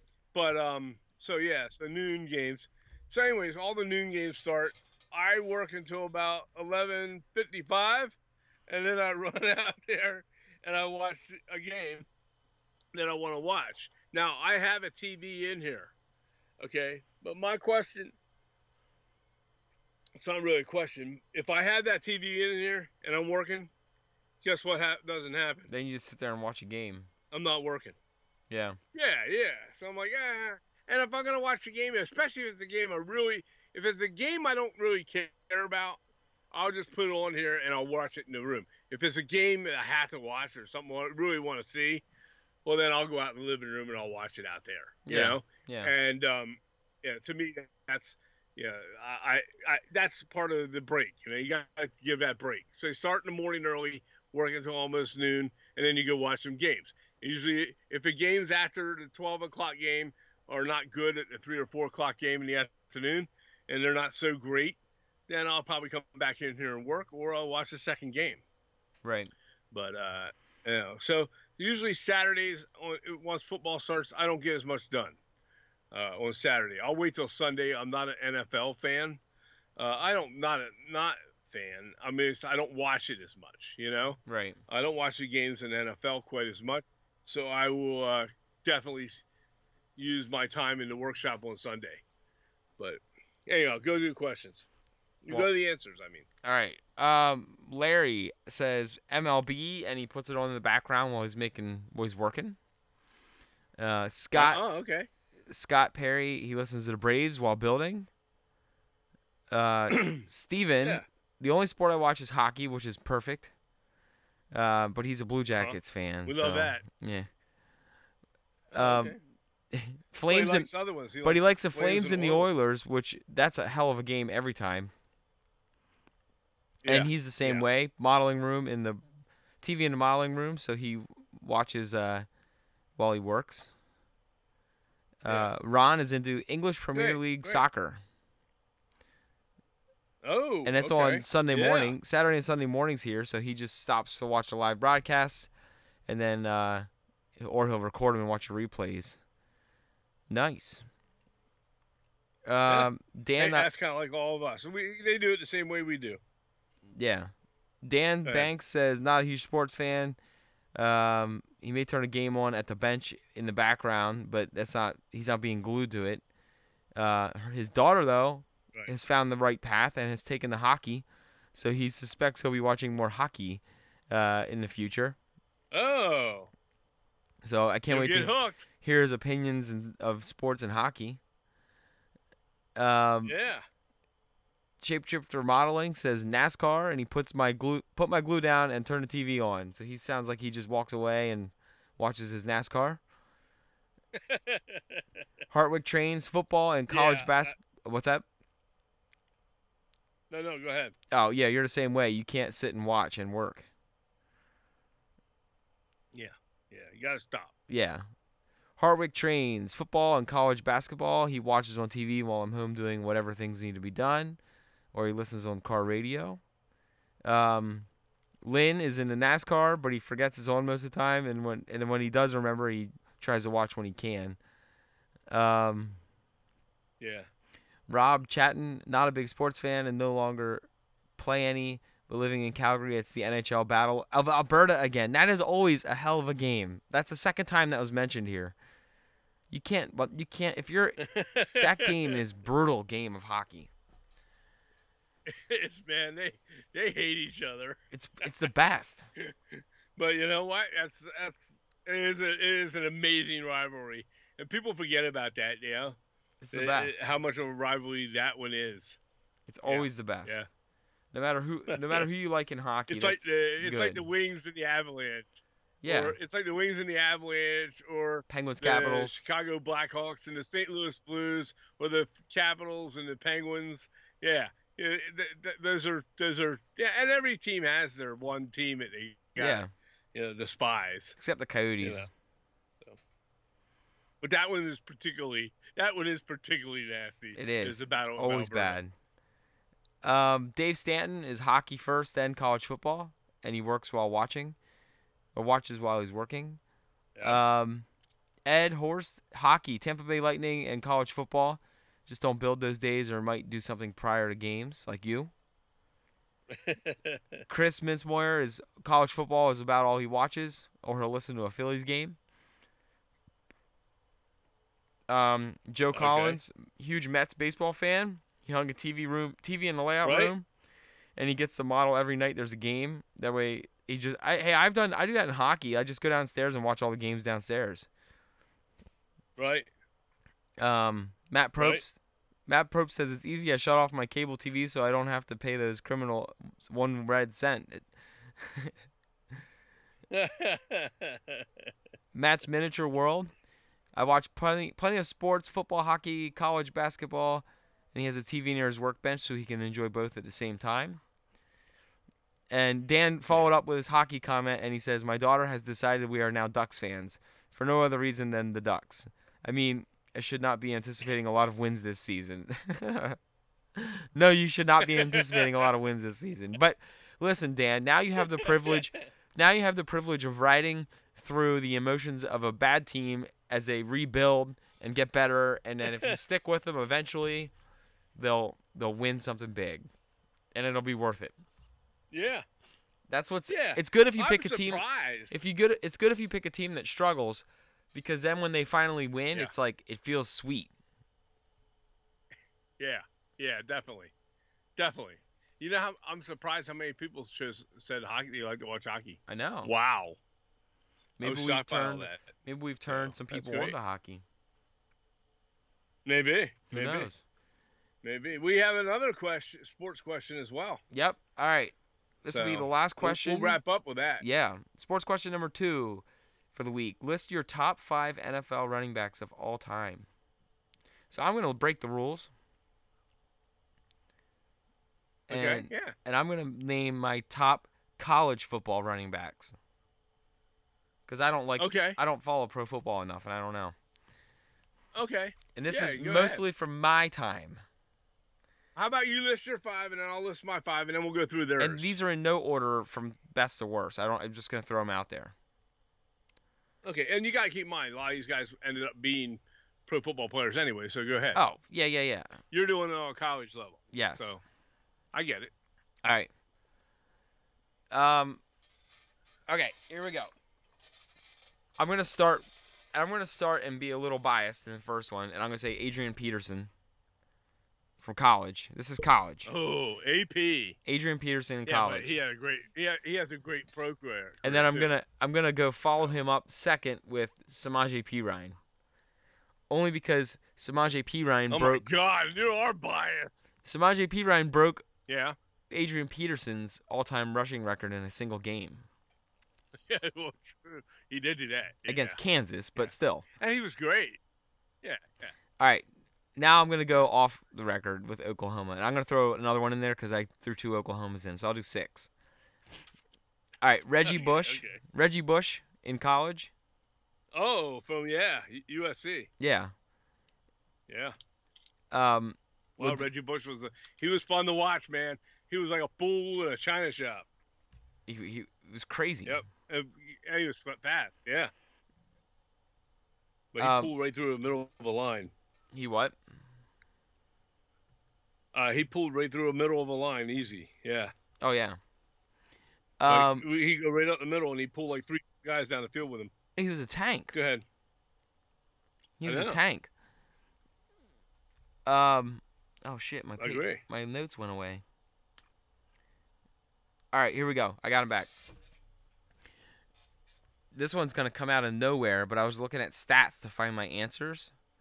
And Marion Barber from from Minnesota. Marion Barber? From Minnesota. Didn't he just pass away recently? Yes. Yes. But still, if you looked at his stats, he was a, an animal. Yeah, yeah. He was when he was in college. He was, definitely. So, I'm going to throw him in there. Um, Come on, you. My laptop just... The whole screen went away. I made my list. Oh, my gosh. Where'd my thing go? All right, well, I'm just going to make them up then. I can't make them up. I had them ready. This is pissing me off. You bastard. All right, hang on while I refresh all this. My Google Doc. All right, here we go. I'm back. I'm back. All right, this one's a little before my time, but I'm familiar with his words. It's Ricky Williams. Oh, yeah. In college. Yeah. Was insane. Yep. All right, now we're going to have a fun one. Um, and this is going to be cringy, but O J Simpson. Ooh. In college. He was amazing. He was amazing in U S C. He was amazing when he played pro. Yep. And then you my, my last one is Herschel Walker. Yeah. Herschel Walker was uh, was was quite quite an athlete, man. There was some amazing guys out there. How about Emmitt Smith? Emmitt Smith was good as well. Like I could go down the list, Dad, and you could just played, you, he played in Florida. He did. Yep. You could go down the list and just hit a whole bunch of people, like ridiculous yeah. ones. Steve Owens. So you want my five? What? Steve Owens? Yeah, Steve Owens. Anyways, all right, your five. Go ahead. The, the shooter. Yeah. My five. Now, this is, you know, college or pro, whatever you want to make out of it, but Walter Payton. Oh, my. Walter Payton was my favorite, period, above all. Maybe, and he did have, he did hold the record for a while, but it wasn't just that. It wasn't because of that. It was because Walter Payton was a class act. Never any extra crap. Didn't spike the ball. He handled the, this is in the pros. He didn't spike the ball. He just made sure you got. He made the referee sure the referee got the ball. Yeah, he didn't. He celebrated on the sidelines with his teammates and stuff. But Walter Payton was a class act, quiet guy, and he did the job on the field, not with his mouth. Yeah. You know, I liked him. Um, I, I, next up, I'm going to put Barry Sanders in there. Um, Barry Sanders, uh, another. Great running back, a horse, um, Oklahoma State. Um, Ew. Yeah, well, he was a he was a I know I he know. was a poke, but you know he was uh, yeah he was amazing, and he was more amazing even as a as a uh, as a pro football player. Uh, Adrian Peterson, uh, I will put him in there on that top five, and these are not necessarily in order because it's kind of hard to judge on some of these guys based on era. their era, right? But now I'm going to throw two, my last two at you are favorites of mine. One was Earl Campbell. Oh, boy. Played for the University of Texas. But um, I liked Earl Campbell. Man had thighs on him the size of a freaking hundred-year-old tree on each leg. And, and he didn't just run at you. He ran you over. And some of the names I see on the list and stuff that people made in here, Uh, we're going to talk about some other guys on that list that can run you over. Um, and I will go with – it's a tie. It's a toss-up. But I will say Franco Harris, the Pittsburgh Steelers, um, and Eric Dickerson of the Los oh, yeah. Angeles Rams. Yeah. And those are the top five or six that I have. They were all workhorses. Um, you think about this. A P, Barry Sanders – Earl Campbell, Eric Dickerson, all four of those guys came from what was the Southwest Conference or what would be today now is the Big twelve. So um, that's pretty impressive, actually, when you think about that. But, um, yeah, and I'm not sure where Walter went to college, but um, we'll find that out. All right. So that's what I have. You want to go? Let's do the answers here. Brian Williams says, Foscale Models, Bar Mills, Carolina Craftsman Kit, South Minnesota Waterwork, uh, Model Works, and Fine Scale Miniatures. Yeah, that's a funny one. That's pretty funny. All right, Ron, I don't disagree with that either. I know, I know. Ron Piskel, uh, Jim Brown, Walter Payton, Larry. I is it Zonka? Larry Zonka, Herschel Walker, Larry. And Franco Harris. Yeah. Barry, Barry Zonka was another one of those guys that ran people over, more so than maybe anybody in the N F L.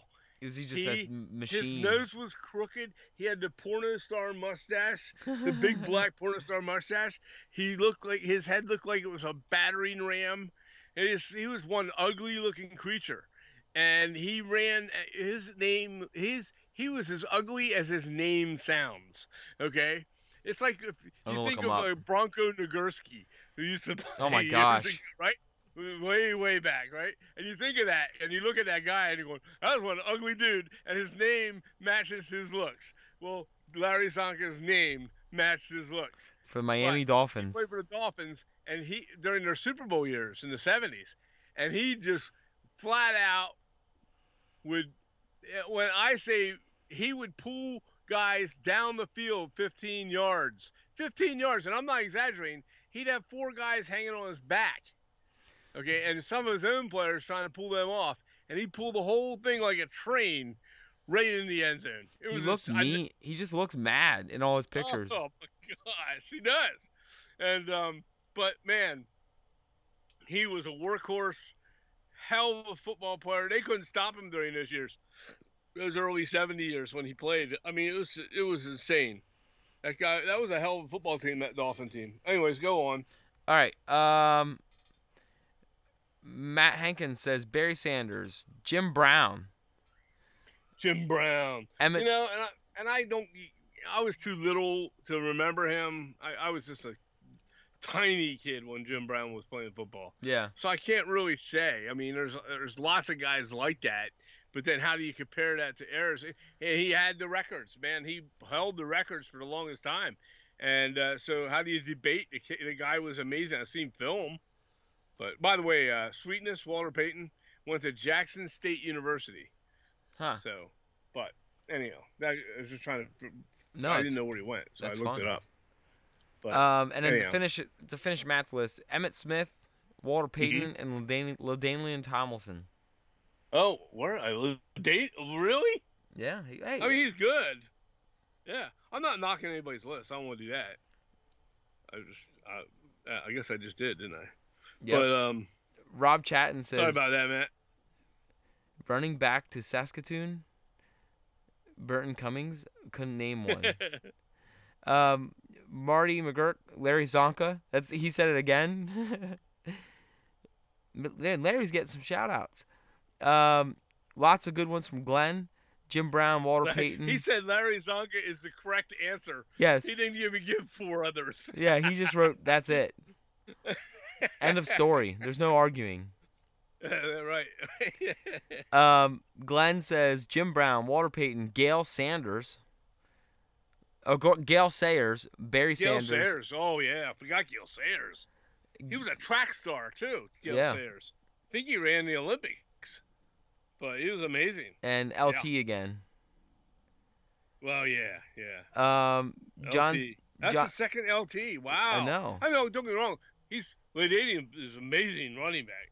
I just uh, don't know if I put him in the same list with all those guys, but yeah, that's that's great. Um, he, he's I I I take him on my team anytime when he was playing. Yeah. Why, how how can you not?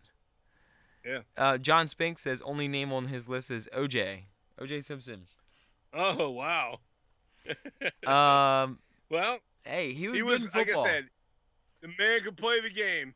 And uh, I re- I remember him when I was a little kid, and uh, yeah, he was yeah he was something else. Definitely, um, yeah. He was out of this world. He just had problems with gloves. um, Matt's Miniature World. He says Jim Brown, Walter Payton, Herschel Walker, Eric Dickerson, and Jamal Lewis. I can't even argue with that, except. Uh, yeah, Jamal Lewis. He said I had to throw a hometown hmm. guy in there. Oh, so okay. He's just well, being that a makes homer. Sense. Yeah. yeah. A homer. Gotcha. Um, and last one is last list is from James Donovan, Gale Sayers, another... Eric Dickerson, Walter yep. Payton, Jim Brown, and O J again. Oh yeah, uh, like I said, these are all really good lists. Yeah, I'm really impressed. With the our, with, with the, the comments that we got on this, I'm really impressed. It's that's um, I did I'm, I'm, I'm more I don't in... even disagree with the selections. They were all awesome running backs. I think the best list was, was from Marty. Was well... Yeah, Marty. That's it. There's no other answer. One, one guy. Larry Zonka. He should have just put him on for all five, le- all five of his le- like Man, if one. Man, you get a chance to watch some YouTube Larry Zonka. I'll uh, do it now. Just YouTube Larry Zonka. Watch that guy, man. There's got to be a clip, a highlight reel clip of that guy. Oh, I'll find uh, it. Insane, insane. So. so nice lists. Well, that's pretty good. We have a pretty good wrap today. Yeah. I think. Well, I think there's not really a lot of football going on. I was going to talk football and stuff, but there's really not a lot sport-wise unless you can think of something. Well, I know no, football started this cover. weekend, and we got football every week now until February. So. Right, right, exactly. And we're, we're, right now, I watched. I tried to watch a pre a preseason game last night, and. I, You know, there are no names that I've ever heard of, and most of those guys, I'd say seventy-five percent of those guys are going to be cut anyway, so you know, it's not really, I can't, I can't get into it, right. you know? And, uh, yeah, so it's just not, it didn't, it wasn't good, you know? It's not good ball. Yeah. But, and it doesn't matter anyways. They don't care if it's good ball. Those coaches could give a shit what, you know, whether or not it's good football, you know? Right. Uh, they, some of them don't even want to do it. You know, they don't even want to do preseason. They just want a longer season then. I have heard a rumor this week, though, on the college end of things, that um, this week I saw I read an article. It was on E S P N somewhere, and um, in in their on their website, um, they're talking about there's rumors and to, uh, uh, I guess some chatter going around the uh, the college football world that the bowl games, now not the, the playoff games, but your your other New Year's Day bowl games, yeah. right? Um, and your big bowl games. Well, they're going to take those ones. They're, they're not going to. It's a. It's just a conversation. Right. They're not moving them. But they're talking about instead of maybe instead of having them at the end of the season where nobody will participate because they don't want to you know hurt themselves or or not go to you know hurt themselves before the pro draft or right. whatever if they're going to the pros. You know we've seen it. Uh, key players aren't playing during the bowl games now. Mm-hmm. So now they're talking about moving it to the preseason and having preseason games prior to the start of the regular season sometime in like mid-August uh, and, and do the bowl games there. So you would Weird. move some of your bowl games there. There's the consensus from a lot of coaches are, are they're liking that idea huh. because it gives them a, it, it's, it's, it's a, it's a full-fledged game. But, you know, now your top players are getting to play, but they're also getting tested, yeah. you know? So the rivalry won't necessarily be as strong. So if you're going to play, and it never is anyways. Right. So if, let's say, Oklahoma's playing Florida, okay, in a preseason game, and it's it's the Gator Bowl or whatever, mm-hmm. okay? And they're having a Gator Bowl in August. Now I get to test my guys against another Division one A school from the S E C, right, and see how they muster, and you know, especially if we're fighting for a quarterback position or a linebacker position, and so I'm getting to test them out, but then we're not babying it either. You're playing the win, but hey, you know, we get to see the top players, we get to see what they do. You know, can guys get hurt? Well, yeah, yeah it's any but they game. Can get hurt at the end of the season too. You can get hurt in these preseason games in pro football. Right. You know, it's it happens. It can happen. You can get hurt when your team's uh, playing. Yeah. Uh, you can get hurt when your team's you playing Bowling Green. Right. You could pull a muscle in the gym, working on the wireless equipment. Right. I mean, you know, if you're going to be a wussy, then don't play the game. You right. know. So, so you know, I I, I kind of like the idea of it I myself. Do too. Yeah, but they like it because they get to test it out. Nothing sucks more. Then in the in the fall when you're doing scrimmage against your own team, and number one, now you got to worry about your own players hurting each other. Okay, this way at least you, at least if a player gets hurt, he goes, "Hey, I got hurt playing in the bowl game." Right. You know. Now that game won't count, or maybe it can. Maybe that game can count towards one of their games. Yeah. You know. Uh, I don't know, but but I don't think that that's their, their, their way they're looking at it. They're looking at it as it's a game. Right. You know, and it won't count. But, you know, we play it to win because we want to, you know, and the players are going to play so they so they can get a spot on the team. Yeah. You know, so they're not riding the pine. They're they're getting to start a game because they played real well in the Fiesta Bowl right? Or the or the the Outback Bowl, whatever the hell it is. Uh-huh. So I, I I don't know. I kind of like the concept. I like kind of what the there's there's some things that are happening that are cha- that are changing the game a little bit, and not necessarily for the great on some things, but I think for the better on, on a lot of other things. Yeah, I you agree. Know? Yeah, definitely agree. Anyhow, have you seen this? A lot of these. What's the deal with these helmets? I'm seeing, I'm seeing pictures of. It looks like a cover they're putting over these helmets now. They're, I see them on for practice or for concussions. Yeah. Oh, okay. So you don't get that clanking of two helmets right, together during a practice, causing a concussion on your own players. Okay, I see. And I guess it's just like look like little pillow covers over top. Yeah. Pretty I like it. Yeah. Well, there's talk in that, too, of them using that at the high school football level. Oh, good. And then uh, const- just like making them wear it at the high school level. Good. They should. For games. Now, you're not going to see that in college. You're going to see that in pros. Yeah. But, but uh, yeah. Well, good. Yeah. Anyhow, that's Sweet. it. Well, that's a wrap, man. Yeah, I'm I'm uh, I'm going to go to bed here. I know. I know, dude. No, you're good. So, I'm sorry we had to record late. People no, it's fine.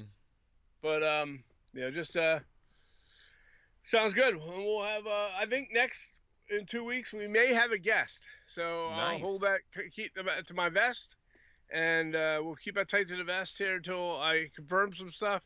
Yeah. And we'll go from there. And I think you'll enjoy that. Well, you, of course you'll enjoy that show. Yeah. Sweet. So, all right. All righty. All right, folks. Oh, have a good one, guys. We will see you in two weeks. Peace out. Later.